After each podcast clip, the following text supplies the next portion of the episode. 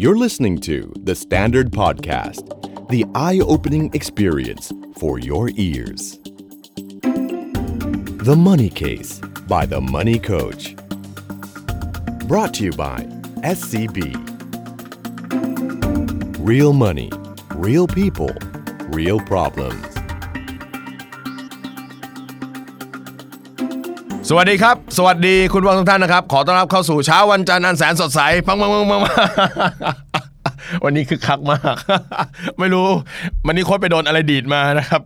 ขอต้อนรับเข้าสู่ The Money Case by The Money Coach นะครับ by โค้ชหนุ่มนะครับจักรพงศ์เมธพันธ์นะครับ วันนี้ก็เป็นเช้าวันจันทร์ดีๆ วันหนึ่งนะครับสองตอนก่อนหน้านี้นะครับเรามี guest speaker นะครับหรือเป็นแขกรับเชิญของเราเนี่ยเป็นจดหมายจากทางบ้านนะครับแล้วก็เป็น แหมต้องบอกว่าเป็นจดหมายในเชิงปัญหาหนักๆทั้งนั้นเลยนะครับ แต่วันนี้เสียงสดใสมาก เพราะว่าวันนี้เป็นเป็นคำถามเหมือนกันนะครับเป็นจดหมายจากทางบ้านเหมือนกันนะครับแล้วก็คิดว่าหลายๆคำถามเนี่ยน่าจะตรงใจกับคนที่กำลังฟังอยู่ตอนนี้นะครับแล้วก็น่าจะได้คำตอบไปในชุดเดียวกัน แล้วก็เอาไปปรับใช้กันได้นะครับ วันนี้มีแต่เรื่องบวกๆนะครับคิดบวกนะครับ คิดบวกชีวิตเราต้องคิดบวกนะเอาละวันนี้มีห้าคำถามนะจากทางบ้านนะครับ ซึ่ง ผมก็คัดมาแล้วล่ะนะครับว่าน่าจะเป็นคำถามที่ถูกถามซ้ำๆคล้ายๆ กันเยอะที่สุด ก็เอามาเล่าให้ฟังกันนะครับ แล้วก็คุยกันนะครับ ก็หวังว่าจะเป็นประโยชน์กับผู้ฟังทุกๆ คนนะครับ เอาไปปรับแล้วก็ประยุกต์ใช้ถ้าอันไหนตรงกับตัวเราเอง หรือเป็นข้อสงสัยของเราอยู่แล้วนะ เอาละอ่าคำถามแรกนะครับ สวัสดีค่ะอาจารย์นะครับ เป็นผู้หญิงอีกแล้วนะครับ หนูเคยอบรมกับอาจารย์ที่โรงพยาบาลแห่งหนึ่ง โอ้พี่ไปโรงพยาบาลหลายที่นะครับ บางที่ก็ไปตรวจสุขภาพนะครับเมื่อเดือนมิถุนาที่ผ่านมาอ๋อมิถุนานี่เองนะครับ ไม่รู้อาจารย์จะจำได้หรือเปล่านะครับถ้าผู้สถานที่อาจจะจำได้ แต่ว่าถ้าถามว่าน้องเป็นใครนี่พี่อาจจะต้องนะ ทบทวนกันนิดนึงนะครับ เพราะว่าโอ้ลูกศิษย์ลูกหายเยอะนะครับ ก่อนอื่นต้องขอบคุณอาจารย์มากนะคะ ที่มาสอนเรื่องเงินที่ไม่เคยรู้มาก่อนหลายเรื่องเลยก่อนหน้าที่จะเริ่มทำงานหนูตั้งใจไว้ว่า ถ้าทำงานได้สัก 2-3 เดือน จะออกรถเอาไว้ใช้ ว้าว ใจเย็นๆนะครับ แต่พอฟังอาจารย์วันนั้น หนูเลยเปลี่ยนใจไม่ออกรถ แล้วเก็บเงินไว้ลงทุนดีกว่า เพื่อนๆหนูก็คิดแบบหนูหลายคนนะคะ เปลี่ยนใจไม่ซื้อรถกันเพียบเลยโอแสดงว่ามีความตั้งใจกันเยอะมากนะครับ พอจะนึกออกแล้วว่าเป็นที่ไหนนะครับ น่าจะเป็นที่ที่ผมไปบรรยายให้กับเด็กที่เพิ่งกำลังจะกำลังจะทำงานวันแรกเลยนะถ้าจำไม่ผิดนะเคสนี้อ่าน่าจะเป็นพวกจะทำงานวันแรกเลยนะครับ แต่ก็มีบางคนบอกว่าของมันจำเป็นของมันต้องมีนะครับ อันนั้นก็ปล่อยเข้าไปนะนั้นปล่อยเข้าไปจำได้ว่าวันนั้นเนี่ยผมไปนั่งคำนวณตัวค่าใช้จ่ายจากการมีรถหนึ่งคันให้ดูนะครับ ว่าซื้อรถแล้วต้องผ่อนอะไรประมาณเท่าไหร่นะครับ เพราะจำได้ว่าถามน้องๆไปว่า ถ้าทำงานครบ 6 เดือน อยากจะซื้ออะไรเป็นของตัวเองคำตอบส่วนใหญ่ก็คือรถยนต์นะครับน่ากลัวนะรถเนี่ยเราเราซื้อเนี่ยมันไม่ได้มีแค่ตัวค่าผ่อนรถอย่างเดียวนะครับ มันมีเรื่องของ ค่าน้ำมันนะค่าที่จอดรถประกันอะไรต่างๆนะรวมไปถึงค่าตรวจสภาพนะในช่วงปีแรกๆไม่เสียแต่ก็มีตรวจสภาพนั้นต้องดูให้ดีนะครับ ตอนนี้ได้เงินเดือนเดือนแรกแล้ว เยี่ยม และกำลังจะเก็บเงินตามที่อาจารย์สอน แต่หนูมีเรื่องสงสัยอยากจะขอคำปรึกษาอาจารย์ค่ะ ตอนนี้หนูวางแผนที่จะกันเงินเดือนทุกเดือนไว้ส่วนหนึ่ง เพื่อเก็บออมเป็นเงินสำรองเผื่อฉุกเฉินตามที่อาจารย์สอน ตั้งใจไว้ว่าจะลงทุนในกองทุนตราสารหนี้ภาครัฐทุกเดือน ตราสารหนี้ก็คือพวกพันธบัตรนะตั๋วเงินคลังหุ้นกู้นะ แต่ถ้าเป็นตราสารหนี้ภาครัฐก็คือออกโดยรัฐเนี่ยก็เป็นเรื่องของพันธบัตรแล้วก็พวกตั๋วเงินคลังนะครับ เอาไปลงทุนในกองทุนตราสารหนี้ภาครัฐทุกเดือน หนูอยากจะถามว่าหนูสามารถซื้อกองทุนรวมตราสารหนี้กับธนาคารทกสได้ไหมคะนะครับ เออต้องทกสนี่คือธนาคารเพื่อการเกษตรและสหกรณ์ นะครับต้องบอกว่าทกสเนี่ยไม่น่าจะมีกองทุนนะฮะทกสน่าจะเป็นเรื่องของเออเงินฝากเนาะสลากนะครับสลากธนาคารของเขาอะนะครับก็มีเพื่อมีเพื่อชิงโชคชิงรางวัลอะไรกันไปนะครับแต่กองทุนพวกนี้ไม่น่าจะมีนะครับคาดว่าน้องออรับเงินเดือนจากภาครัฐอยู่แล้วเนาะรับเงินเดือนจากธนาคารของรัฐแห่งหนึ่งอยู่แล้ว ธนาคารนั้นก็มีครับธนาคารที่เรารับเเงินเดือนนั่นแหละ ก็เข้าไปคุยกับเขาเลยบอกว่าขอซื้อกองทุนรวมตราสารหนี้ภาครัฐ นะครับ เวลาไปซื้อก็ต้องระวังหน่อย เพราะว่าเวลาคนเรามีความตั้งใจอยากเก็บเงินสำรองเผื่อฉุกเฉินเนี่ยนะครับ เราก็มักจะเจอกับพนักงานขายจากธนาคารซึ่งไม่มีความเข้าใจ เพราะว่ากองทุนประเภทนี้เนี่ยต้องบอกก่อนเลยว่า เป็นกองทุนที่ไม่ได้เสี่ยงมาก ผลตอบแทนก็เลยไม่ได้สูงนัก ประมาณอ่าหนึ่งกว่า 2% 2 นิดนิดๆอะไรอย่างเงี้ยนะครับพอเวลาเราไปคุยแบบนี้ปุ๊บเนี่ยธนาคารเจ้าหน้าที่ธนาคารก็มักจะชวนเราอะน้องทำไมลงกองตราสารหนี้ล่ะ ทำไมไม่ลงกองหุ้นนะครับมนุษย์เรานี่ก็แปลกเนะบางที ไม่เข้าใจวัตถุประสงค์เขาเนี่ยก็ไปแนะนำอะไรแบบเขาเรียกว่าแบบทั่วไปอะนะเจอใครก็แนะนำแบบเดียวกันเพราะว่าแหมกึ่งกึ่งนิดนึงนะก็ถูกเรียกว่าถูกสั่งมาให้ขายให้ขายกองนั้นกองนี้เออเพราะฉะนั้นอันนี้เราถ้าอยากจะเก็บเงินสำรองก็ไปซื้อกองทุนตราสารหนี้เดินเข้าไปในธนาคารแล้วก็บอกว่ามาเปิดบัญชีกองทุนตราสารหนี้แล้วก็ขอว่าตัดเป็นประจำทุกเดือนก็ดีนะ มันก็ได้ช่วยลดภาระเราด้วยเนาะคนเราทุกๆ เดือนไปธนาคารเราก็ไม่อยากไปหรอก เราตัดอัตโนมัติไปเลยนะครับแล้วมันก็มีข้อดีด้วยว่าถ้าเงินเข้ากระเป๋าเราก่อนเนี่ยบางทีเดี๋ยวเราก็ไปเผลอกินเผลอใช้จนหมดก็ตัดออมได้นะครับเพราะฉะนั้นที่ทกสไม่มีนะ แต่ที่ธนาคารที่เรารับเงินเดือนนะครับอ่าคิดว่าข้าราชการน่าจะรับจากบางที่อะนะของธนาคารของรัฐท่านก็ไปตัดเอาคำถามที่สองค่ะ พอดีหนูมีเงินเก็บตั้งแต่เด็กโอ้โหตั้งแต่เด็กนะครับแหมนึกภาพหยอดกระปุกเลยทีเดียว ประมาณ 15,000 บาทค่ะ โอ้น่ารักมาก แต่ฝากธนาคารแล้วมันได้ดอกเบี้ยน้อย อาจารย์มีหนทางอะไรที่จะทำให้มันงอกเงยกว่านี้ไหมคะในการใส่ปุ๋ยเยอะๆนะครับ วันนี้เป็นเรื่องดีนะผมขออารมณ์นะอารมณ์ดีหน่อยเถอะนะข่าวสองตอนที่แล้วมันหมดหมองเหลือเกินเอ่อต้องบอกอย่างนี้ไอ้คำว่าลงทุนแล้วงอกเงยเนี่ยเป็นเป็นสิ่งที่ใครก็อยากจะได้นะครับ แต่โจทย์ของเราจริงๆเนี่ยเวลาจะเอาเงินไปไว้ที่ไหนเนี่ย มันไม่ใช่ว่าจะให้มันงอกเงยหรือไม่งอกเงยยังไง โจทย์มันคือ วัตถุประสงค์ของเราก่อนนะครับ ถ้าฟังจากข้อหนึ่งแสดงว่าหนูยังเก็บเงินสำรองเผื่อฉุกเฉินไม่เต็มนะฮะเป้าหมายของการเก็บเงินสำรองเผื่อฉุกเฉินเนี่ยเก็บที่บอกว่าเก็บในกองทุนตราสารหนี้เก็บไว้ในเงินฝากพวกเนี้ยต้อง 6 เดือนนะประมาณ 6 เดือน เพราะฉะนั้นถ้าเดาก็คือเงินเก็บตั้งแต่เด็กประมาณ 1 5ื่นเนี่ยนะครับน้องเพิ่งจบใหม่ก็น่าจะประมาณได้เงินเดือนเดือนเดียวเพราะฉะนั้นเอาตรงเนี้ยไปเก็บไว้ในกองตราสารหนี้ก็ได้ เอาให้มีเงินสะสมสำรองเผื่อฉุกเฉินก่อน ก่อนที่จะไปคิดลงทุนอะไรเนาะแล้วก็อีกนิดนึงนะครับ อาจจะเหมือนดุนิดนึงก็คือ อย่าถามคนอื่นแบบนี้นะ ว่าลงทุนอะไรดี เพราะว่าถ้าเกิดเขาไม่ได้ใส่ใจที่จะตอบเราเนี่ยเขาก็จะตอบแบบส่งๆไปเอาไปเก็บไว้หุ้น เอาเก็บไว้ทองคำเอาไปลงอสังหานะฮะแต่อยากจะบอกว่าการตอบแบบเนี้ยที่บอกเราว่าให้ไปทำนู่นทำนี่โดยที่เขาไม่เข้าใจตัวเรา ไม่เข้าใจว่าเรารับความเสี่ยงได้มากน้อยแค่ไหน ไม่เข้าใจว่าวัตถุประสงค์การเก็บเงินของเราคืออะไร เราเก็บเพื่อเกษียณ เก็บเพื่อเรียนต่อ เก็บเงินไปท่องเที่ยวเเก็บเงินสำหรับเป็นเงินสำรองเนี่ยเขายังไม่รู้วัตถุประสงค์เราแล้วเขาแนะนำแบบนี้ต้องบอกนะครับว่าเป็นคำแนะนำที่ใช้ไม่ได้นะครับ เพราะฉะนั้นอ่าอย่าไปถามเพราะถามปุ๊บเราก็จะได้คำตอบที่ไม่ดีกลับมาเพราะฉะนั้นเราต้องชัดเจนว่าเรามีวัตถุประสงค์อะไร เรามีเงินเก็บได้เท่าไหร่ สามารถเติมได้เดือนละเท่าไหร่ และเป้าหมายของเราคืออะไร เรารับความเสี่ยงได้แค่ไหน คนที่จะตอบได้เราต้องบอกข้อมูลเขาอย่างเงี้ยละเอียดเลยนะครับ เพราะฉะนั้นอันนี้เก็บสะสมไว้ในกองเดียวก็นั่นแหละกับกองตราสารหนี้นั้นก็ได้ หรือจะเก็บไว้ในเงินฝากนี้ก็ได้ แล้วรวมเป็นตะกร้าเดียวกันเรียกว่าตะกร้าเงินสำรองเผื่อฉุกเฉินนะครับ 3. ถ้าสมมุติว่านะครับมีการสมมุตินะครับว่าหนูหักเงินเข้ากองทุนรวมตราสารหนี้ แล้วมีเงินสะสมในนั้นเกิน 6 เท่าของเงินเดือนแล้ว หนูสามารถหยุดเก็บเงินก้อนนี้ได้เลย แล้วไปสะสมกองทุนหุ้น เพื่อเก็บเงินไว้ใช้ตอนเกษียณได้เลยใช่ไหมคะ ขอบคุณอาจารย์มากนะคะ หนูเพิ่งรู้ว่าเรื่องเงินเป็นอะไรที่สนุกมาก แม้หนูจะยังงงๆอยู่บ้างก็ตามนะครับ สุดท้ายเข้าใจไหมเนี่ยสุดท้ายที่พี่ไปสอนนี่หนูเข้าใจใช่ไหมนะครับ อ่ากลับมา ใช่ใช่ใช่ คำถามหนูถูกต้อง เมื่อเราเก็บเงินสำรองได้แล้วเนอะครบ 6 เท่าของรายจ่ายปัจจุบันก็คือว่าอันเนี้ยมันก็เหมือนกับเป็นกันชน ชีวิตเกิดความเสี่ยงอะไรขึ้นมามีความจำเป็นต้องหยิบเงินใช้เงินก็ใช้เงินเราเอง ไม่ต้องไปยืมใครเขาเนาะเสียศักดิ์ศรีไปยืมคนอื่นเขาไม่ต้องไปกู้เงินให้มีดอกเบี้ยอ่าเราก็ใช้เงินก้อนนี้ของเราเองได้ ทีนี้ พออันนี้เต็มปุ๊บเดือนต่อมาเรามีเงินเหลืออีก 10% 15% 20%ที่น้องเก็บได้ น้องก็เอาไปลงทุนในอ่าตามแผนของน้องคือจะเก็บไว้ในกองทุนหุ้นแบบยาวๆเนาะเพื่อเก็บไว้ใช้ยามเกษียณอันนี้โอเคนะครับแต่ฝากไว้นิดนึงไอ้หกเท่าตัวเนี้ยถ้าไม่ฉุกเฉินจะไปกินไปใช้มันนะ แล้วก็ 6 เท่านี้มันปรับเพิ่มปรับลดต้องปรับเพิ่มปรับลดอยู่ตลอดเวลา ความหมายคือ ถ้ารูปแบบรายจ่ายของเราเปลี่ยน เราก็ต้องเปลี่ยนไอ้หกหกเดือนนี้ด้วย ยกตัวอย่างเช่น ตอนนี้หนูไม่มีรถ หนูมีรายจ่ายต่อเดือนประมาณหมื่นหนึ่งสมมุตินะครับ อ่าหนูก็ต้องเก็บ 6 เท่าก็คือ 6 0,000นะ แต่วันดีคืนดีหนูออกรถน่ะ หนูออกรถรายได้หนูสูงขึ้น แล้วหนูออกรถสมมุติว่าออกรถมาแล้วส่งอีกหมื่นหนึ่งอากลายเป็นรายจ่ายสองหมื่นแสดงว่าไอ้หกหมื่นที่มีอยู่เดิมมันก็จะรับนะความเสี่ยงได้แค่ประมาณ 3 เดือน หนูก็ต้องปรับเพิ่มปรับลดในขณะที่คนเคยผ่อนรถอยู่วันหนึ่งรถ ผ่อนหมดไปแล้ว อะเราก็ปรับตัวนี้ลดลงได้เหมือนกัน เพราะฉะนั้นมันเพิ่มลดได้นะครับ การเงินในชีวิตคนเรามันไดนามิก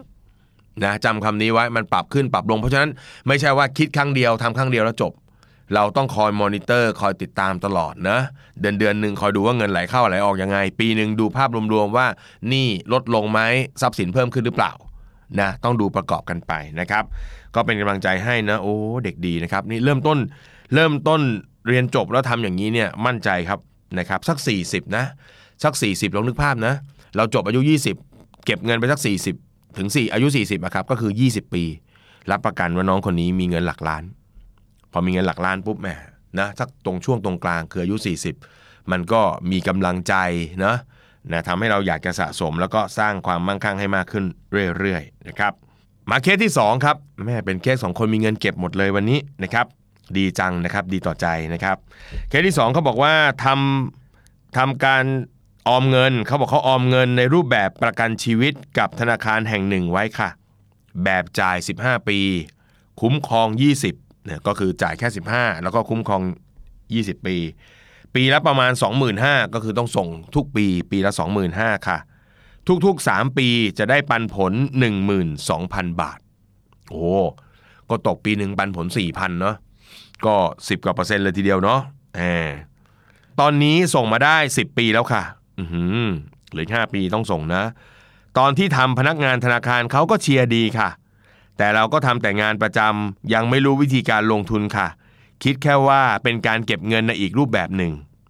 ตอนนี้คิดอยากจะหยุดส่ง อ้าวทำไมซะละ่ะ แล้วนำเงินมาลงทุนอย่างอื่นค่ะคำถามคือว่า จะไปขอหยุดได้ไหมคะนะครับ โดยคำถามเราว่า ท่านมีช่องทางการลงทุนของท่านแล้วนะอ่าผมคงไม่ไปยุ่งท่านนะเอาเอาประเด็นที่ท่านสงสัยก่อน ส่งมาสิปี หยุดได้ไหมคะ โอ้ยเรื่องหยุดเนี่ย เงินเราอะเรามีสิทธิ์อยู่แล้ว เราอยากจะหยุดก็หยุดเถอะได้ฮะ แต่มันมีอะไรตามมาอีกพอสมควรนะ อ่าเดี๋ยวผมอ่านของเราต่อก่อน ตอนนี้อยากจะหยุดส่งค่ะคำถามคือ จะไปขอหยุดได้ไหมคะ แล้วจะได้เงินที่ส่งไปครบกลับมาหรือไม่คะ ไม่ได้ครับ ไม่ได้ครับ ประกันเนี่ยนะฮะอันนี้พูดหยุดตรงนี้ไว้ก่อนอ่าเขาบอกว่าเพราะว่ายังไม่ครบสัญญา ครบสัญญาหรือไม่ครบสัญญานี่ต้องนะไม่ครบสัญญาเนี่ยอลองนึกภาพนะครับเเราส่งไป 25,000ปีหนึ่งเราทำทุนประกันอะผมสมมติผมไม่รู้เท่าไหร่อะผมเดาเล่นๆนะคุณอาจจะทำทุนประกันอะสามแสนห้านะ คุณส่งปีละ 25,000ทำประกันได้วงเงิน 3 0 0แสนนะเพราะว่านี่มันเป็นประกันแบบออมทรัพย์อะครับเบี้ยมันจะสูงหน่อย คุณจ่ายไปปีแรก ถ้าสมมุติว่าเราเกิดโชคร้ายเป็นอะไรไป แวบคนข้างหลังก็ได้3ามแสนห้าเลยเพราะฉะนั้นเวลาเราจ่ายเบี้ยประกันไปเนี่ยมันไม่ได้เอาไปสะสมเป็นเงินออมทั้งหมดนะฮะมันเอาค่าใช้จ่ายส่วนหนึ่งของเบี้ยเนี่ยไปเป็นค่าจัดการกับความเสี่ยง ในกรณีที่เราจากไปก่อนเวลาอันควรด้วย เพราะฉะนั้นแน่นอนถ้าหยุดก่อน คืนไม่เต็มแน่นอน นะครับ คืนไม่เต็มแน่นอนนะฮะมีวิธีการต่อรองแบบไหนไหมคะ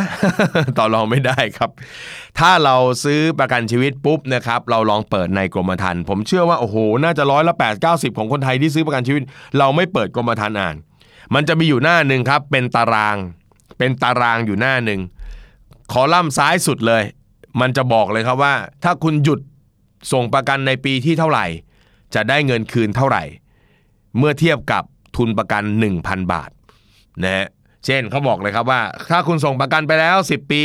จะได้เงินเท่ากับเท่าไหร่ของ 1,000 บาท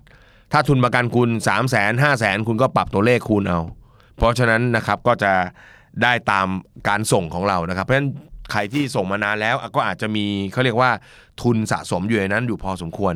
แต่ถ้าเพิ่งส่งมาสักระยะหนึ่งสั้นๆเนี่ยนะครับโอ้มันมีน้อยมากครับมันมีน้อยมาก เพราะว่าต้องถือว่าเราทำประกันเนี่ยเนาะเราคุ้มครองความเสี่ยงสูงๆไงแต่เราจ่ายเงินปีแรกต่ำนะจ่ายไป2อสปียังห่างไกลจากทุนประกันเลยเกิดเป็นอะไรในช่วงนั้นขึ้นมา บริษัทประกันเขาก็ต้องรับผิดชอบใช่ไหมฮะก็เป็นความเสี่ยงที่มากเกินไปของเขาเพราะฉะนั้นช่วงปีแรกๆ ก็จะมีมูลค่าเงินสดสะสมอยู่ในกรมธรรม์เนี่ยไม่เยอะ แต่ถ้าหยุดคุณอยากจะหยุดหยุดได้ครับหยุดปุ๊บเขาก็จะมานั่งดูกันว่าอะคุณส่งมาสิปี จะได้คืนเท่าไหร่เขามีตัวเลขชัดเจน มีวิธีการต่อรองแบบไหนหรือไม่คะ ไม่มีนะครับ มันเป็นตารางชัดเจนนะครับ หรือว่าต้องพยายามส่งต่อไปจนกว่าจะครบสัญญา เพราะว่าเราอาจจะเสียเปรียบ ตอนที่ทำเห็นพนักงานบอกว่าถ้าส่งครบ 12 ปี ก็ให้ถอนได้ เพราะว่าถึงจุดคุ้มทุนแล้วค่ะ ผมไม่แน่ใจเนะคำว่าจุดคุ้มทุนของเขาหมายความว่าอะไร แต่ผมคิดว่าน่าจะเท่ากับทุนประกันหรือเปล่า อันนี้ผมว่าลองไปเช็คดูให้ดีนะครับ ลองไปเปิดตารางดูนะครับ อ่าโค้ชมีความคิดเห็นอย่างไรบ้างคะอยากจะขอคำแนะนำความคิดเห็นไม่มีครับ มีแต่ข้อเท็จจริงล้วนๆเลยข้อเท็จจริงคือไปเปิดตารางซะ แล้วก็ไปดูว่าเมื่อถึงปีที่ 10 คุณจะได้เงินคืนเท่าไหร่ นั่นคือตัวเลขจริงๆนะฮะทีนี้อาจจะคุยล่วงล่วงไปถึงเรื่องของว่าเอ่อทำไมถึงหยุดส่งเนอะถ้าอีกนิดเดียวแล้วเราส่งไหวส่งได้ก็ก็ส่งไปให้ครบสัญญานะครับ ก็อาจจะโอเคก็ได้นะ แต่ถ้าเราบอกว่า เอ่อตอนที่ซื้อก็ไม่ได้มีความรู้แล้วก็ไม่ได้ตั้งใจที่อยากจะเก็บตรงนี้หรืออะไรเนี่ยนะครับแล้วก็มีช่องทางการลงทุนที่ดีกว่า ก็อาจจะไปลองพิจารณาเวรคืนดู แต่ว่าผมแนะนำว่าอย่าฟังคนอื่นนะลองไปเปิดตารางดู แล้วเห็นตัวเลขตรงนั้น เราจะเห็นชัดเจนแล้วเราค่อยตัดสินใจ น่าจะดีที่สุดนะครับเรื่องเงินเนี่ยสุดท้ายแล้วทุกคนบนสากลโลกก็จะให้เราได้แค่คำแนะนำแล้วก็ข้อคิดที่ถูกต้อง ส่วนสุดท้ายแล้วเราต้องตัดสินใจเอง นะครับอะอีกท่านหนึ่งนะครับ เป็นเคสที่3นะครับสวัสดีค่ะอาจารย์ เอ๊ะเมื่อกี้ก็ผู้หญิงใช่ไหมนะนะฮะเป็นผู้หญิงเนะที่จะจะกล้าเขียนแบบเนาะผู้ชายเนี่ยบางทีอาจจะไม่ค่อยอยากจะเล่าหรืออะไรก็ตามผมไม่แน่ใจนะอันนี้ผมเดาเอานะเพราะเป็นตอนผมผมก็ไม่ค่อยได้ปรึกษาใคร อาจจะเป็นเพราะว่าศักดิ์ศรีเยอะอีโก้แรงนะครับอยากจะหล่ออยากจะเป็นฮีโร่นะฮะถามได้ถามได้ถามเข้ามาได้นะครับ Money Coach ก็ยินดีตอบนะครับเคสที่3นะครับสวัสดีค่ะอาจารย์ ดิฉันเป็นพนักงานรัฐวิสาหกิจแห่งหนึ่ง ได้ลาออกจากกองทุนสำรองเลี้ยงชีพไปครั้งหนึ่ง โอ้เคยเป็นสมาชิกสำรองเลี้ยงชีพแล้วก็ลาออกไปนะครับ อาจจะด้วยเหตุจำเป็นอะไรก็ตาม และได้กลับเข้ามาอ๋อเขากลับมาแล้วครับเขากลับมาแล้ว ตอนนี้ลงทุน 5%นะฮะเดือนเดือนหนึ่งก็บริษัทก็เออรัฐวิสาหกิจแห่งนี้ก็จะหักเงินเขาไป 5%แล้วองค์กรให้ 10%แม่เจ้าน่ากลัวมากนะครับ โดยปกติที่ผมเห็นก็คือถ้าหักเรา 5 นายจ้างก็จะให้5แต่นี่หักเรา5นายจ้างให้10โอ้โห ท่วมท้นมากนะครับ ท่วมท้นมากเลยทีเดียว จากการที่ดิฉันได้ติดตามฟังการครับเอ่อการแนะนำการออมของอาจารย์มาประมาณ 2 เดือน ดิฉันได้ซื้อกองทุนแบบ DCA DCA ก็คือ Dollar Cost Average นะครับ แบบถัวเฉลี่ยต้นทุน เดือนละ 2,000 บาท แต่เมื่อฟังไปเรื่อย มีความคิดว่าน่าจะเพิ่มการออมกับองค์กรเป็น 10%ขอคำชี้แนะจากอาจารย์ว่าแบบไหนดีกว่ากัน หวังว่าอาจารย์จะให้คำชี้แนะนะคะ รอฟังคำตอบอยู่ค่ะ อืมนะครับแม่จริงๆต้องบอกว่ากองทุนสำรองเลี้ยงชีพของบริษัทเรานี่สุดยอดมากนะครับหักเราไป 5 นายจ้างให้ 10 นั่นหมายความว่าเหมือนเหมือนกับเดือนเดือนหนึ่งเราได้เงินเดือนมาปุ๊บเนี่ยเขาหักเราไป 1 ส่วน แล้วเติมให้อีก 2 ส่วนเลยครับคิดเป็นผลตอบแทนมัน 200%นะทันทีที่ใส่เงินได้ 200%แต่ผมไม่แน่ใจว่าอัตรานี้จะปรับเพิ่มไหมหรือมันฟิกที่ 10 แล้ว เช่น ถ้าเราขยับเป็น 7 ก็จะได้ 10 เหมือนเดิม เราขยับเป็น 8 9 หรือ 10 เท่ากันก็ได้ 10 เหมือนเดิม หรือมากกว่านี้ก็ได้ 10 เหมือนเดิม อันนี้ผมไม่แน่ใจนะครับ ถ้าเกิดว่านะครับเอาอย่างนี้แล้วกันให้เป็นมุมคิดอย่างนี้ ถ้าเกิดว่าเราขยับส่วนของเราเพิ่มในกองทุนสำรองเลี้ยงชีพ แล้วบริษัทขยับด้วย โอ้โห อันนี้เร้าใจมาก อันนี้เร้าใจมากนะฮะ อันนี้แนะนำเลยว่าลุย แนะนำเลยว่าลุยนะครับ จัดไปนะครับ จัดไปอย่ารีรอ แต่ถ้าบอกว่าขยับเพิ่มไม่ได้ หรือขยับเพิ่มไปแล้วเนี่ยทางทางองค์กรก็ไม่ขยับให้ เช่น เราขยับเป็น 8เขาก็ยัง 10 เหมือนเดิม เราขยับเป็น 10เขาก็10 เหมือนเดิม หรือเราจะขยับเป็น 15 ซึ่งเป็นแม็กซ์หรือสูงสุดของกองทุนสำรองเลี้ยงชีพเขาก็ยัง 10 เหมือนเดิมอะแบบนี้เราต้องพิจารณา พิจารณาจากอะไรฮะพิจารณาจากว่า 1. ในกองทุนสำรองเลี้ยงชีพของเราเนี่ยมีแผนการลงทุนให้เลือกไหมมีแผนการลงทุนดีๆ ให้เลือกหรือเปล่า เช่นถ้าเราบอกว่าอายุเรายังไม่ถึง 45 ปีเนาะ อ่า ยังมีเวลาลงทุนได้อีก 10 ปีเศษๆอย่างน้อย 10 กว่าปีเลยเนี่ย เราอยากได้ลงทุนในหุ้นเยอะๆ บางบริษัทนะครับบางหน่วยงานมีเหมือนกันก็คือว่า มีแต่ลงทุนในตราสารหนี้หรือผสมหุ้นนิดๆหน่อยๆนะฮะก็ต้องถามว่ามันมีแผนการลงทุนที่ตรงใจเราไหมนะถ้าเราเจอว่ามันมีแผนการลงทุนที่ตรงใจ ผมก็คิดว่า แม้ว่ามันจะเพิ่มแล้วไม่ได้เพิ่มก็ตาม องค์กรไม่เพิ่มให้ก็ตาม แต่ถ้ามันมีแผนการลงทุนให้เลือกในนั้น แล้วเราเรามันตรงใจกับของเราที่เราอยากจะลงทุน เราก็ใช้ขององค์กรได้ก็กลับไปเพิ่มที่องค์กร เพราะว่า เมื่อไหร่ก็ตามที่ไปเพิ่มที่องค์กรตรงนั้นเนี่ยนะครับเราก็ได้เลือกกองที่เราชอบได้ด้วย 2. สิทธิประโยชน์ทางภาษีได้ด้วยนะครับ ความหมายคือถ้าวันนี้เราสะสมเข้าไปในนี้ 5 สะสมเข้าไป 5 ปุ๊บไอตัว 5%ที่เราสะสมไปเนี่ยก็คือเอาไปหักไม่เอามาคิดคำนวณภาษีได้นะครับหรือคล้ายๆกับการหักลดหย่อนนั่นแหละ แต่ถ้าเราขยับเป็น 7 ไอ้ส่วนที่เกินมาก็ไปหักลดหย่อนภาษีได้ด้วยเหมือนกัน เพราะฉะนั้นอันนี้ก็เป็นมุมที่พิจารณาดู แต่ถ้าเกิดบอกว่าเออ ที่บริษัทมันไม่มีอะไรให้เลือกเลยค่ะเนาะแล้วก็ลง 5 ก็ได้ 10 ลง 7 ก็ได้ 10 ก็ไม่ได้เพิ่มอะไร กองที่อยากจะเลือกก็ไม่ได้มีมาก เพราะฉะนั้นเราอาจจะลงทุนแค่ 5%ตรงนั้น เพื่อได้สิทธิประโยชน์ในส่วน 10%ของนายจ้าง แล้วก็ลงทุนตามกองที่เขาพอจะมีให้เลือกไป แล้วเราก็อาจจะจัดสรรเงินอย่างเช่นเนี่ยฮะสองพันเนี่ยนะเอามาลงทุนสะสมเพิ่มเติม ในที่ที่แผนการลงทุนมันตรงใจเราก็ได้นะครับเพราะฉะนั้นอันนี้ต้องต้องมองแล้วก็ต้อง พิจารณาประกอบกันหลาย ๆ ส่วนนะครับหลาย ๆ ส่วนนะครับในมุมหนึ่งครับในมุมหนึ่งผมอาจจะแนะนำเพิ่มเติมนะครับในส่วนของกองทุนที่เรา DCA แบบถัวเฉลี่ยต้นทุนอยู่ก็คือ ตัดซื้อเป็นประจำทุกเดือนนะครับ ตรงนี้เนี่ยอยากให้ประเมินด้วยว่าเอ๊ะเราเราปัจจุบันเราเสียภาษีอยู่ในเรทหรือในอัตราใด ถ้าเกิดเราเสียภาษีอยู่ในอัตราที่สูงพอสมควรเนาะกองทุนที่เราเลือกซื้อเองนะครับอย่าง ที่เราเอามา DCA หรือถัวเฉลี่ยต้นทุนเองเดือนละ2,000เนี่ยเราก็ควรจะเลือกนะครับกองที่มีสิทธิประโยชน์ทางภาษีไปด้วยนะครับอย่างเช่น RMF LTF นะครับในเมื่อเราตั้งใจจะเก็บไว้เพื่อการเกษียณแล้ว ก็ใช้ใน 2 ตัวนี้ไปด้วย เงินที่เอาไปลงทุนก็เอามาหักลดหย่อนได้ด้วย ในกรณีที่เราเลือกจะทำสองทางขนานกันไปนะ แต่ถ้าเราบอกว่าโอ้งั้นต่อไปนี้ฉันกลับไปที่กองทุนของบริษัทเลย อันนี้ก็สบายเพราะว่า part ที่เพิ่มขึ้น part เงินที่เราเพิ่มขึ้นน่ะมันก็เอาไปหักลดหย่อนภาษีได้อยู่แล้วนะครับอ่าสุดท้ายปลายทางก็เนาะเหมือนเดิมฮะเราอาจจะต้องมีการเช็คในแง่มุมต่างๆ คือการลงทุนเนี่ยถ้าจะถามว่าอะไรดีที่สุดอะไรดีกว่ากันเนี่ยนะครับต้องบอกเลยว่ามันตอบยากจริง ๆ มีหลายครั้งคนหลังไม่มาถามมันนี่โค้ดเหมือนกันบอกว่า โค้ดลงอะไรดีระหว่างทองกับหุ้น อสังหากับหุ้นเนอะเอออะไรแบบเนี้ยคือ ถ้าถามว่าดีกว่าเมื่อไหร่ก็แสดงว่า โอ้โห เราเองก็อาจจะยังไม่เข้าใจการลงทุนนะ เพราะว่ามันไม่มีอะไรดีกว่า มีแต่เหมาะกว่านะคำถามคำคำถามเนี่ยสำคัญนะ มีอะไรที่มันดีกว่าเนี่ยมันมันคงวัดกันยากเพราะการลงทุนแต่ละอย่างก็ผมใช้คำนี้นะ เครื่องมือลงทุนทุกอย่างก็มีตำหนิ มีตำหนิ ความหมายก็คือว่ามันไม่ได้ดีในทุกด้านทุกมิตินะครับชนิดที่ว่าโอ้ถ้าเลือกวิธีนี้แล้วก็สบายแฮอย่างเงี้ยไม่มี มันจะมีแง่มุมที่มันก็ต้องแลกหรือชดเชยกันไป คุณไม่อยากเสี่ยง คุณเป็นคนลงทุนที่ไม่อยากให้เงินฉันหายไปไหนนะพวกตราสารหนี้ช่วยคุณได้อะเงินคุณอาจจะไม่ค่อยมันความเสี่ยงที่เงินจะหายไปอาจจะน้อย แต่ก็ต้องแลกมาด้วย ผลตอบแทนที่นิดหน่อยถูกไหมฮะแต่ถ้าคุณบอกว่า เอ้ยผมรับความเสี่ยงได้ ผมอยากจะลงทุนอะไรเงี้ยนะครับ อ่าหุ้นนะก็เป็นตัวที่ให้ผลตอบแทนได้สูง แต่ก็มีของแถมเป็น ความเสี่ยงก็คือโอกาสที่คุณจะขาดทุนในบางช่วงบางขณะหรือบางช่วงเวลา หรือแม้กระทั่งยาวนานไปเลยก็ได้ ถ้าคุณเลือกการลงทุนผิดนะหรือลงทุนในหุ้นผิดตัวนะครับ ก็อย่างที่บอกไม่มีอะไรดีกว่า มีแต่ที่เหมาะกว่า เพราะฉะนั้นทุกครั้งของการลงทุนตั้งโจทย์ให้ชัดเจน เราจะเอาเงินตรงนี้ไปทำอะไร ออมเพื่อฉุกเฉิน เพื่อเป้าหมายระยะสั้น อย่างเช่น เก็บเงินแต่งงาน เอาไว้ดาวบ้านดาวรถนะฮะเก็บเงินเรียนต่อท่องเที่ยวต่างประเทศ หรือเป็นเงินเกษียณ อันนี้ต้องชัด เพราะถ้าอันนี้ชัดปุ๊บเป้าหมายตรงนี้ชัดปุ๊บ มันจะเป็นตัวกรองตัวสกรีนเองว่าเครื่องมืออะไรบ้างที่หยิบเข้ามาในตะกร้านี้ได้ เครื่องมือใดบ้างที่หยิบลงมาในตะกร้านี้ไม่ได้ เป้าหมายชัดเจนปุ๊บนะครับเพื่ออะไรในระยะเวลาเท่าไหร่สองก็คืออรู้จักตัวเอง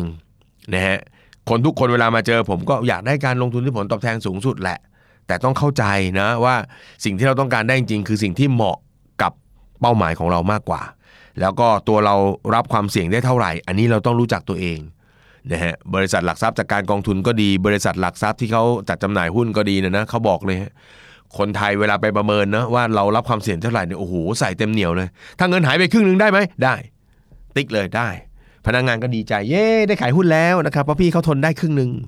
พอของจริงปุ๊บตก 10%ปุ๊บโทรหาเลยเงินฉันหายไปไหนทำไมตกอะไรอย่างเงี้ยนะเนี่ยเป็นเรื่องที่สำคัญคือเราไม่รู้จักตัวเอง แล้วสามก็คือต้องรู้จักเครื่องมือ ต้องรู้จักเครื่องมือว่าไอ้เครื่องมือตัวเนี้ยธรรมชาติมันเป็นยังไง ฟังดีๆนะ ธรรมชาติมันเป็นยังไงทำไมต้องเข้าใจธรรมชาติของมัน เพราะเราต้องอยู่กับมันนานนะเราต้องอยู่กับมันนาน เราต้องเข้าใจธรรมชาติ โหยเอาเงินไว้ในตาสารนี่ไม่เห็นมันจะขึ้นเท่าไหร่เลย ธรรมชาติของมันเนี่ย ธรรมชาติของมันคือขึ้นช้า แต่ไม่หาย ไม่ผันผวนนี่คือธรรมชาติ โหลงในหุ้นโคตรเสี่ยงเลยอะธรรมชาติไงฮะเวลามันขึ้นไปสูงสูงๆคุณก็ดีใจถูกไหมพอเวลาลงแรงๆก็น้ำตาไหลเลยเนอะไหมเออนี่คือธรรมชาติ เพราะฉะนั้นถ้าเราจะลงทุนเนี่ย เราไม่ใช่แค่ซื้อแล้วจบ เราต้องอยู่กับมันได้ด้วย เพราะฉะนั้นการบริหารจัดการไม่ว่าจะเป็นบริหารจัดการตัวการลงทุนนั่นเองเครื่องมือลงทุนนั่นเองก็ต้องบริหารความคิด บริหารสภาพจิตใจให้อยู่กับเครื่องมือลงทุนนั้นได้ด้วยนะครับนี่คือ 3 รู้ที่ต้องรู้รู้จักเป้าหมาย รู้จักตัวเอง แล้วก็รู้จักเครื่องมือนะครับแหมนะครับวันนี้มีความสุขนะครับเรื่องมันไม่เศร้า แค่ที่สี่นะสวัสดีครับโค้ดอยากทราบว่าการออมเงินกับสหกรณ์ออมทรัพย์นี่ดีหรือเปล่าครับ ดีหรือเปล่านะครับเพิ่งพูดไปเมื่อกี้ เพราะเห็นดอกเบี้ยดีกว่าธนาคาร แต่ยังงงว่าทำไมมีเก็บ 2 แบบ คือเป็นเงินฝากกับทุนเรือนหุ้นนะเขาใช้ภาษาของเขานะครับ ทุนเรือนหุ้น อันนี้ดีต่างกันยังไงครับ แล้วทุนเรือนหุ้นที่ว่าเนี่ยมันใช่หุ้นหรือเปล่าครับ ฟังชื่อแล้วน่ากลัวครับ ที่นี่เงินฝากให้ดอกเบี้ย 2.75%ครับ โอ้โห เยอะนะ วันนี้ฝากออมทรัพย์เรา 0.5%นะฝากประจำเรา 1%นะนี่เรา 2.75 ใช้ได้ ส่วนถ้าเป็นทุนเรือนหุ้น ให้ดอกเบี้ยประมาณ 5.5%จริง ๆ แล้วทุนเรือนหุ้นเนี่ยเขาไม่เรียกว่าดอกเบี้ย เขาเรียกว่าปันผลนะฮะเดี๋ยวค่อยอธิบาย ขึ้นกับผลการดำเนินงานของสากลอันนี้คืออะไร ผมไม่ค่อยเข้าใจนะครับนะ ที่สากลนี้สมัครฝากเงินครั้งแรกต้องเสียค่าหุ้น 1,000 บาท ค่าธรรมเนียม 200 บาท รวมจ่ายครั้งแรกที่เปิดบัญชี 1,200 บาท นี่ขนาดคุณไม่เข้าใจแล้วเนี่ย คุณไปถึงที่ที่เกิดเหตุแล้วเนี่ยเนอะมันเหมือนเตรียมพร้อมแล้วเนี่ย นี่ขนาดไม่เข้าใจนะ เออ แล้วทำไมไม่ถามเจ้าหน้าที่เขา เห็นเขาบอกว่าสะสมหุ้นไปได้เรื่อยๆ แต่สูงสุดได้ไม่เกิน 5 0 0แสนบาทนะฮะ อะหยุดตรงนี้ก่อน แม่คนนี้น่ารักดี อันดับแรกก่อน สากลออมทรัพย์เนี่ยฮะก็คือสากลที่ตั้งขึ้นในองค์กรของแต่ละออองค์กรเนี่ยนะเช่นสากลโรงพยาบาล สากลตำรวจสหกรณ์มหาวิทยาลัย สากลบริษัทอย่างเงี้ย วัตถุประสงค์ก็คือ เพื่อให้สมาชิกได้สะสมเงินไว้ แล้วก็เป็นทุนรอนนะครับในกรณีที่มีความจำเป็นต้องใช้เงินก็สามารถเอาทุนตัวเองเป็นหลักทรัพย์ ในการกู้ยืมเงินในดอกเบี้ยที่ไม่แพงนะฮะสามารถเอาไปตอบโจทย์ชีวิตตามวัตถุประสงค์จะซื้อบ้านซื้ออะไรก็ตามเนาะเออได้ ทีนี้การที่เราจะเอาเงินไปไปออมกับสากลเนี่ยมันก็มี 2 รูปแบบแบบแรกก็เป็นการฝากเงิน การฝากเงินคือเราเป็นผู้ฝาก ในมุมหนึ่งก็คือเราเป็นเจ้าหนี้ของสากลเพราะเราเอาเงินไปฝากกับเขาเขาก็เอาเงินเราไปปล่อยสินเชื่อนะให้สมาชิกได้กู้ยืมเขาก็เขาเขาก็ต้องให้กู้กันเกิน 2.5 แหละ ถ้าเขาให้ดอกเบี้ยเรา 2.5 พอเขาได้กำไรอะไรมาเขาก็มาจ่ายคืนเราในฐานะเจ้าหนี้นะฮะ2.75%เพราะฉะนั้นเวลาเราฝากเงินเราเป็นเจ้าหนี้ แต่ว่าถ้าเราซื้อหุ้นที่เขาเรียกว่าทุนเรือนหุ้นเนี่ยซึ่งผมขอเรียกสั้น ๆ ว่าหุ้น ถ้าเราซื้อหุ้นสากล เราเป็นหุ้นส่วนกับสหกรณ์เพราะฉะนั้นมันมี2ส่วนนะอ่าเราไปเป็นอะไรกับเขาล่ะใช่ไหมอ่าถ้าถ้าเกิดซื้อหุ้นเราเป็นหุ้นส่วน แล้วเราก็จะได้ผลตอบแทนเป็นเงินปันผลเขาก็สากลเนี่ยนะครับเวลามีคนไปฝากเงินกับเขาเนี่ยเขาก็เอาไปทำกิจกรรมกิจการนะครับ เช่น เอาไปปล่อยสินเชื่อให้กับสมาชิกทั่วไปเนาะหรือเอาไปลงทุนภายนอกบ้างบางส่วนนะฮะเพื่อให้มันมีผลเติบโตงอกเงย นะแล้วก็ปลายปีก็เอามาปันผลคืนกับสมาชิกสองส่วนนี้ต่างกันเพราะว่าเงินฝากเป็นเจ้าหนี้ ทุนเรือนหุ้นเป็นหุ้นส่วน ถ้าเกิดสากลเจ๊ง อันนี้อุบอิบนะอุบอิบสมมุติสมมุติสมมุติไม่ได้บอกว่าเจ๊ง สมมุติสากลเจ๊งจริง ๆ คนฝากเงินจะได้เงินคืนก่อน เพราะเขาเป็นเจ้าหนี้ เจ้าหนี้จะได้ก่อน คนที่ถือหุ้นจะได้ทีหลัง ถ้าเรามีสองส่วนเราจะได้ส่วนส่วนนะถ้าเขาเคลียร์เงินอะไรต่างๆปุ๊บเขาจะเอาเงินจ่ายเจ้าหนี้ก่อนนะตามหลักการนะเจ้าหนี้ก็ได้ก่อนนะครับ ส่วนนะผู้ถือหุ้นก็รอทีหลังสุด ถ้าเหลือนะพูดซะน่ากลัวเลยว่าทำเขาเขายิ่งถามอยู่ว่าเสี่ยงไหมนะครับอ่าส่วนเงินฝากก็เป็นอีกส่วนหนึ่งครับ ทุกเดือนสากลจะมีสลิปแจ้งค่าหุ้นและเงินฝากสะสมให้ครับ ผมถามเขาไปว่า ดอกเบี้ยที่จะได้เป็นดอกเบี้ยทบต้นหรือเปล่าเราก็ไปมันกับเขานะ ทางเขาก็อธิบายไม่ค่อยเข้าใจครับ แล้วการฝากเงินสากลนี่มันเสี่ยงไหมครับ เคยได้ยินข่าวมีสากลโกงเงินคนฝากเลยเป็นกังวลเออรบกวนโค้ชช่วยชี้แนะด้วยนะครับ ผมส่งรูปรายละเอียดสากลแนบมาด้วยแล้วอะผมก็ได้ดูรูปภาพของเราแล้วนะครับ ที่ส่งมาให้ชี้แจงอย่างนี้ มีดอกเบี้ยทบต้นหรือเปล่า ดอกเบี้ยทบต้นก็คือ ถ้าคุณฝากเงินไว้กับเขาแล้วคุณไม่ได้ถอนออกมาใช่ไหมฝากเงินปุ๊บแล้วคุณได้ดอกเบี้ย แล้วคุณไม่ได้ถอนออกมา ดอกเบี้ยก็เป็นไงฮะก็จะกลายเป็นเงินต้นในปีถัดไปอยู่แล้วล่ะมันก็ทบๆไปเรื่อยๆ ทีนี้เสี่ยงไหมไม่มีอะไรในโลกไม่เสี่ยงนะครับนะฮะไม่มีอะไรในโลกไม่เสี่ยง ทีนี้ปัญหานิดนึงครับ อันนี้ผมพูดรวมๆเลยแล้วกัน เพราะว่าช่วงหลังๆ ได้ไปบรรยายที่สากลหลายแห่ง นะครับแล้วก็ได้ไปรับฟังข้อมูลเกี่ยวกับสากลมาเยอะพอสมควรคำถามว่าเสี่ยงไหมโจทย์ของผมคือ วันนี้ถ้าเราเอาเงินไปฝากกับใครสักคนหนึ่งหรือเราไปเป็นหุ้นส่วนทำกิจการอะไรกับใครสักคนหนึ่งผมถามว่าเราจะคอยดูคอยติดตามไหมว่าเขาเอาเงินเราไปทำอะไร ผมว่าเนี่ยเป็นเรื่องสำคัญ เพราะว่าผมไปเจอสากลหลาย ๆ ที่ได้ไปบรรยาย สมาชิกส่วนใหญ่เป็นแบบนี้ฮะคือบางคนเนี่ยแทบจะชวนกันมาเลยฮะอะอย่างผม ฝากกรุ๊ปได้ 2.75 ผมว่าให้มันมากกว่าธนาคาร ผมก็ไปชวนเพื่อนๆเฮ้ยย้ายมาฝากที่นี่กัน พวกนั้นก็ไม่รู้เรื่องอะไรฮะเอาเหรอเหรอดีเหรอดอกเบี้ยเยอะเหรอเอาไปไปไปไปไปอะถ้าซื้อหุ้นได้ได้ได้ปันผล 5.5 เลยนะโอ้โหจาก 2.5 ได้ 5.5 อีกเอาซื้อซื้อหุ้นซื้อหุ้นซื้อหุ้นเสร็จแล้วเงินก็ทิ้งไว้อย่างนั้นฮะ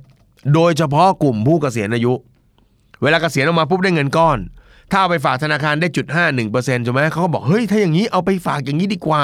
เอาเป็นทุนเรือนหุ้นได้ปันผล 5.5%ต่อปี เป็นเงินเกษียณกินได้ด้วย เงินต้นไม่หาย ประเด็นก็คือมันเคยมีเคสหลาย ๆ เคสที่กรรมการของสากลเอาเงินไปใช้เอาเงินไปใช้ทำไม่ถูก นี่ผมเคยเจอบางเคสนี่ นี่พูดให้ฟังนะนะครับวันนี้กรมส่งเสริมสากลได้ฟังอยู่หรือเปล่า มีบางที่เอาไปลงทุนหุ้น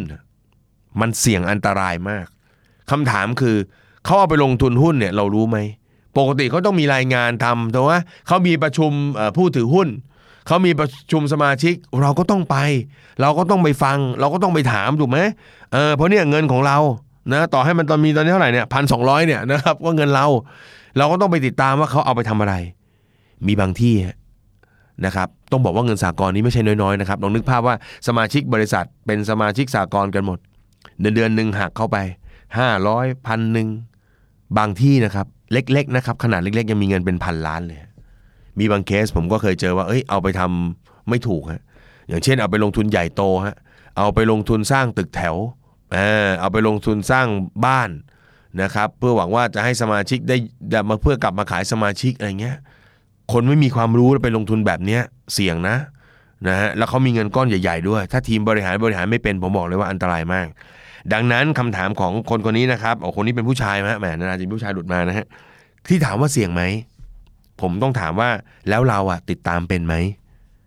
อันนี้คือเรื่องสำคัญ แล้วเวลาเขามีประชุมมีอะไรกันเราไปไหมหรือเราก็แค่วางใจ วางเงินไปแล้วก็วางใจเลย เขาจะทำอะไรกับเงินของเราก็ได้ แบบเนี้ยไม่โอเคนะครับ อันไหนที่ไม่รู้ถามแบบถามมันนี่โค้ดแบบเนี้ย เนาะเข้าประชุมสมาชิกแล้วงงเนอะมายกมือถามย้ำซ้ำๆย้ำๆเลยนะเอาให้กรรมการเอื้อมเลยนะครับว่าเอาพี่เย็นนี้พี่มากินข้าวกับผมเลยแล้วกันนะเดี๋ยวจะเล่าให้ละเอียดเลยนึกออกไหมแต่มันไม่ผิดนะมันไม่ผิดเพราะมันเป็นเงินเรานะครับ เพราะฉะนั้นอันนี้ฝากไว้นะครับ ในมุมหนึ่งฮะมีหลายคนถามผมว่าโค้ดเราใช้สากลเนี่ยเก็บเงินเพื่อเกษียณได้ไหมในเมื่อผมเองก็ต้องอยู่ในองค์กรเนี้ยจนเกษียณอยู่แล้วทำได้นะแล้วมีความ แน่นอนของผลตอบแทนสูงกว่าด้วย ถ้าสากลนั้นบริหารแล้วมีธรรมาภิบาลที่ดีนะฮะยกตัวอย่างเช่นนะ ถ้าเรามีเงินอยู่ก้อนหนึ่งทุกเดือน เราสมมุติว่าเราออมได้เดือนละ 2,000นะ แล้วเราเอาไปลงทุนกองทุนหุ้นหรือกองทุนผสม เป็นหุ้นบวกตราสารหนี้เนี่ย เราลงทุนเนี่ยเราคาดหวังผลตอบแทน7เนี่ย แต่มันไม่7ตลอดเนอะมันขึ้นลงขึ้นลงผันผวน อาจจะโดยเฉลี่ยอาจจะทำได้ 7-8%แต่มันมีความผันผวน แต่กับสากลนะฮะ ถ้าเรามี2,000 ทุกเดือน เราตัดซื้อทุนเรือนหุ้น คือซื้อหุ้นเพื่อจะเป็นหุ้นส่วน อย่างเคสนี้ได้ 5.5 บางที่ผมได้ยินว่ามี 6%บางที่ผมได้ยินว่ามี 6.5%เอาเงินไปใส่ปุ๊บสิ้นปีได้ 6.5 ปีละ 6.5 ไม่เลวนะ แต่เงื่อนไขมีนิดเดียวเนาะก็คือว่าเวลาเอาเงินไปลงแบบนี้สมมติลงทุกเดือนเดือนละสองมือเออสองโทแม่สองหมื่นเยอะนะสองพันสองพันสองพันสองพันสิ้นปีก็สองหมื่นสี่เนาะ เออเราได้ปันผลมาหกจุดห้าเปอร์เซ็นตรงเนี้ยคือส่วนสำคัญเลย ถ้าเราเอาเงินปันผลไปกินไปใช้ อันเนี้ยมันจะไม่เกิดการสะสมและทบต้นทำให้เงินเราไม่โต เพราะฉะนั้นพอได้ปันผลมา ให้เอาเงินปันผลมาเติมเข้าไปในหุ้น เอามาซื้อหุ้นเพิ่มนึกออกไหมฮะ เราส่ง 2,000 2,000 2,000 2,000 2,000 สิ้นปีก็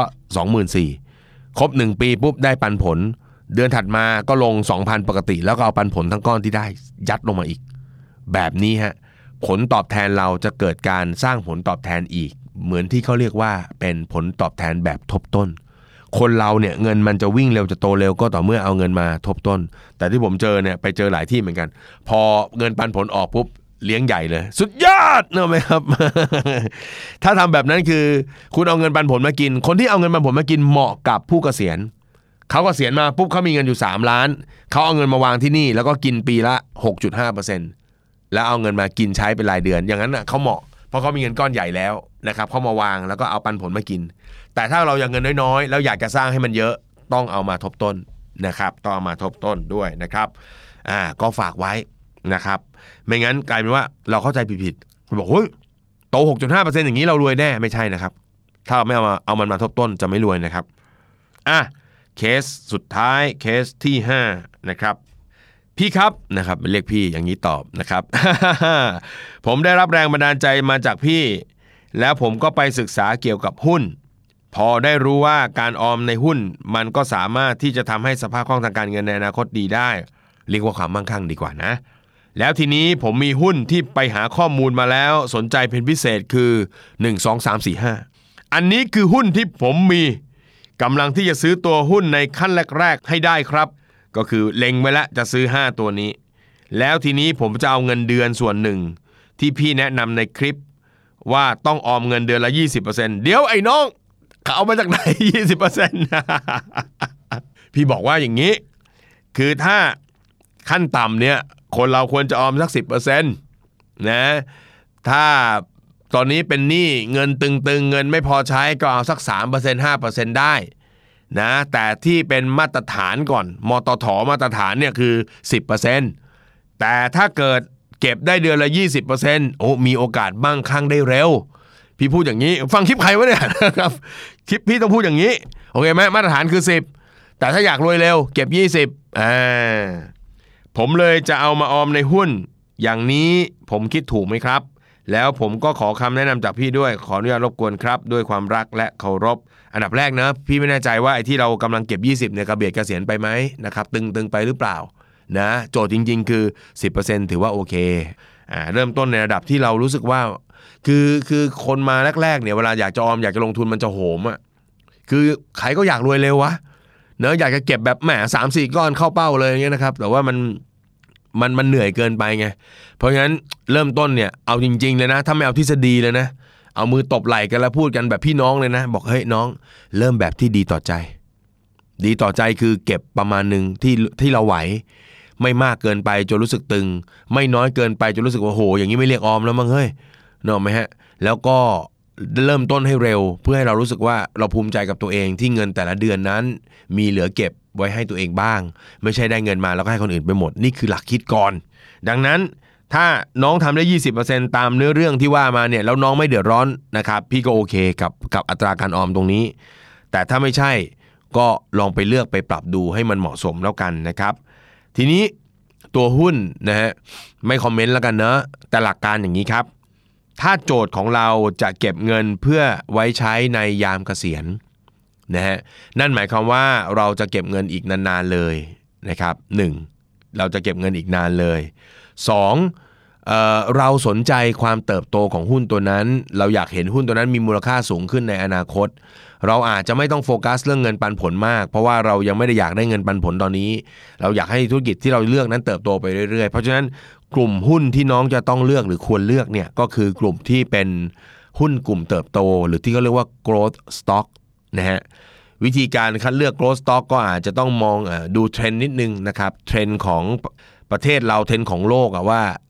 ธุรกิจกลุ่มไหนที่มันจะเติบโตในช่วงเวลาเนาะ10ปีต่อจากนี้ 20 ปีต่อนี้ น่าจะอยู่ยงคงกระพันได้นะครับกลุ่มที่อาจจะแนะนำนะ อาจจะไปลองพิจารณาดูเพราะพี่เห็นของน้องเองก็ก็มีความใกล้เคียงนะกลุ่มที่เราอาจจะไปมองดูพิจารณาก็อย่างเช่นกลุ่มโรงพยาบาลเนาะอ่ากลุ่มเนี้ยแม่กี่ปีกี่ปี ก็แพงขึ้นเรื่อยๆเนะเรียกเก็บมาเราก็ต้องยินดียอมจ่ายยอมรักษานะครับ นะก็เป็นธุรกิจที่มีแนวโน้มเติบโตนะครับธุรกิจอาจจะมีกลุ่มที่เกี่ยวข้องกับเรื่องค้าปลีกนะกลุ่มสื่อสารนะครับกลุ่มที่เกี่ยวข้องหรือได้รับผลประโยชน์จาก AEC นะครับอาจจะมีอสังหาริมทรัพย์บางกลุ่มมีโลจิสติกบ้างอะไรพวกนี้นะครับรวมไปถึงกลุ่มที่เป็นเทรนด์สังคมเมืองนะครับการจับจ่ายของคนสังคมเมืองนี้ต้องบอกเลยว่าเป็นกลุ่มที่จ่ายเงินง่าย จ่ายเงินไม่ค่อยคิด นะครับเพราะฉะนั้นธุรกิจกลุ่มเขานี่เติบโตเร็วนะครับเขาทำกำไรตั้งราคาขายแปลกๆ คนมีตังค์คนในเมืองก็ซื้อก็จ่ายกัน ในอนาคตเราก็จะมีสังคมเมืองที่ใหญ่ขึ้นเรื่อยๆ แล้วก็กระจายมากขึ้น แต่ก่อนก็อยู่แค่กรุงเทพเดี๋ยวนี้หัวเมืองหลักก็มาแล้วนะเชียงใหม่อุดรนะครับขอนแก่นหาดใหญ่อะไรพวกนี้นะครับก็เริ่มตามๆกันมานะครับก็ลองดูกลุ่มนี้ที่สำคัญที่สุดนะครับ ก็คือ ถ้าจะสะสมหุ้นแบบนี้นะให้เราใช้วิธีการตัดอัตโนมัติได้นะครับเลือกที่ที่เขาจัดออมหุ้นให้เรา ขออย่างเดียวคือ อย่าเลือกหุ้นผีบอกนะฮะเขาจะหุ้นผีบอกไหมคือเขาบอกมา แต่ขอให้เราคิดแล้วก็วิเคราะห์ด้วยตัวเราเองนะครับขอให้เราคิดเป็นเลือกเป็น แต่ถ้าคิดไม่เป็นเลือกไม่เป็นพี่นิพี่แนะนำว่ากองทุนหุ้นก็น่าจะโอเค นะแต่ถ้าที่เราคิดว่าเราเลือกเองเป็นเรามั่นใจ ดูเทรนด์ดูอะไรแล้วก็นะครับมั่นใจว่าเราเลือกกลุ่มนี้ไม่ไม่ไม่มีปัญหา แล้วก็อยู่กับมันได้ยาวๆสะสมทยอยสะสมไปก็เลือกได้สองที่อยากจะฝากครับ เมื่อลงทุนอะไรไปแล้ว อย่าเผลอหลงรักมัน อย่าเผลอหลงรักมัน ความหมายก็คือหุ้น 5 ตัวที่น้องเลือกมาเนี่ยนะเลือกมาด้วยความวิริยะอุตสาหะนะครับแล้วก็ความเพียรพยายาม พี่เชื่อว่านักลงทุนบางคนก็จะมีความมั่นใจในตัวเองอยู่ระดับหนึ่ง เพราะฉะนั้นก็ดูดูประกอบด้วยแล้วกันว่าถ้าตัดสินใจเลือก 5 ตัวนี้ไปแล้ว วันดีคืนร้ายนะครับ ผ่านมาล่วงเลยนะครับ ก็ถ้ามันไม่ดีเหมือนเดิมแล้วเนี่ยนะครับเราก็ต้องรู้จักที่จะยอมคัดลอสนะฮะสูญเสียบางส่วนนะครับ แล้วก็ตัดมันออกไปแล้วก็เริ่มต้นกับหุ้นตัวใหม่นะครับที่ดีกว่าทางนี้ทั้งดีทางนั้นต้องวิเคราะห์ธุรกิจเป็นนะครับ ดูโครงสร้างธุรกิจของเขาเป็นมันนี่โค้ดเองก็ในอดีตก็เคยเป็นคนลงทุนไม่เป็นนะครับ ลงทุนแล้วก็รักมากนะหุ้นตัวนี้ฝังใจมากเคยทำเงินให้เรานะครับเปรียบเสมือนคนในครอบครัวเลยทีเดียว ตัดทิ้งไม่ได้ พอมันตกไปซื้อ 10 บาท ตกไปก็เห็นกับตาอยู่นะครับลงมา 6 มา 7 ก็นะครับบอกว่าโถฟ้าหลังฝนสวยงามเสมอนะครับวันหนึ่ง7 เราจะกลับไปที่ 10 และโตขึ้นไปอย่างมั่นคง จนสุดท้ายเหลือ 3 บาทนะครับทนพิษบาดแผลไม่ไหวขายทิ้งนะครับทุเรศตัวเองมาก เพราะฉะนั้น มันอาจจะต้องเป็นสิ่งที่นักลงทุนใหม่ๆต้องเจอทุกคนนะครับ น้องกำลังจะเป็นนักลงทุนที่เข้ามาใหม่ เพราะฉะนั้นอย่ายึดติดอย่ารักเครื่องมือลงทุนของเรา หุ้นถ้ามันไม่ดีแล้วนะครับ เห็นทีท่าไม่ดีแล้วตกมา แล้วประเมินแล้วว่าธุรกิจเขาไม่ดีเหมือนเดิม ขายมันทิ้งไปซะ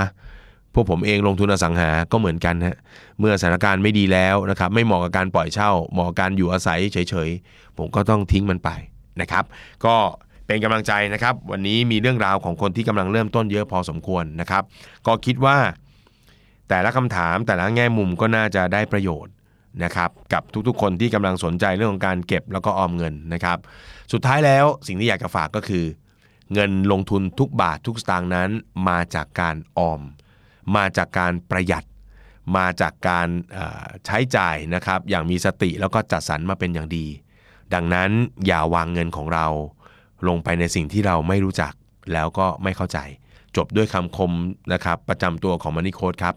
ถ้าอยากจะมั่งคั่ง เงินที่เราเก็บออมต้องเอาไปวางในที่ที่เรารู้จักและเข้าใจมันเท่านั้น High Understanding High Return ยิ่งคุณรู้จักและเข้าใจในสิ่งที่คุณลงทุนมากเท่าไหร่ คุณก็ยิ่งสร้างผลตอบแทนจากสิ่งที่คุณลงทุนได้มากเท่านั้น และพบกันใหม่ในวันจันทร์หน้าสำหรับวันนี้ขอบคุณสำหรับการติดตาม สวัสดีครับ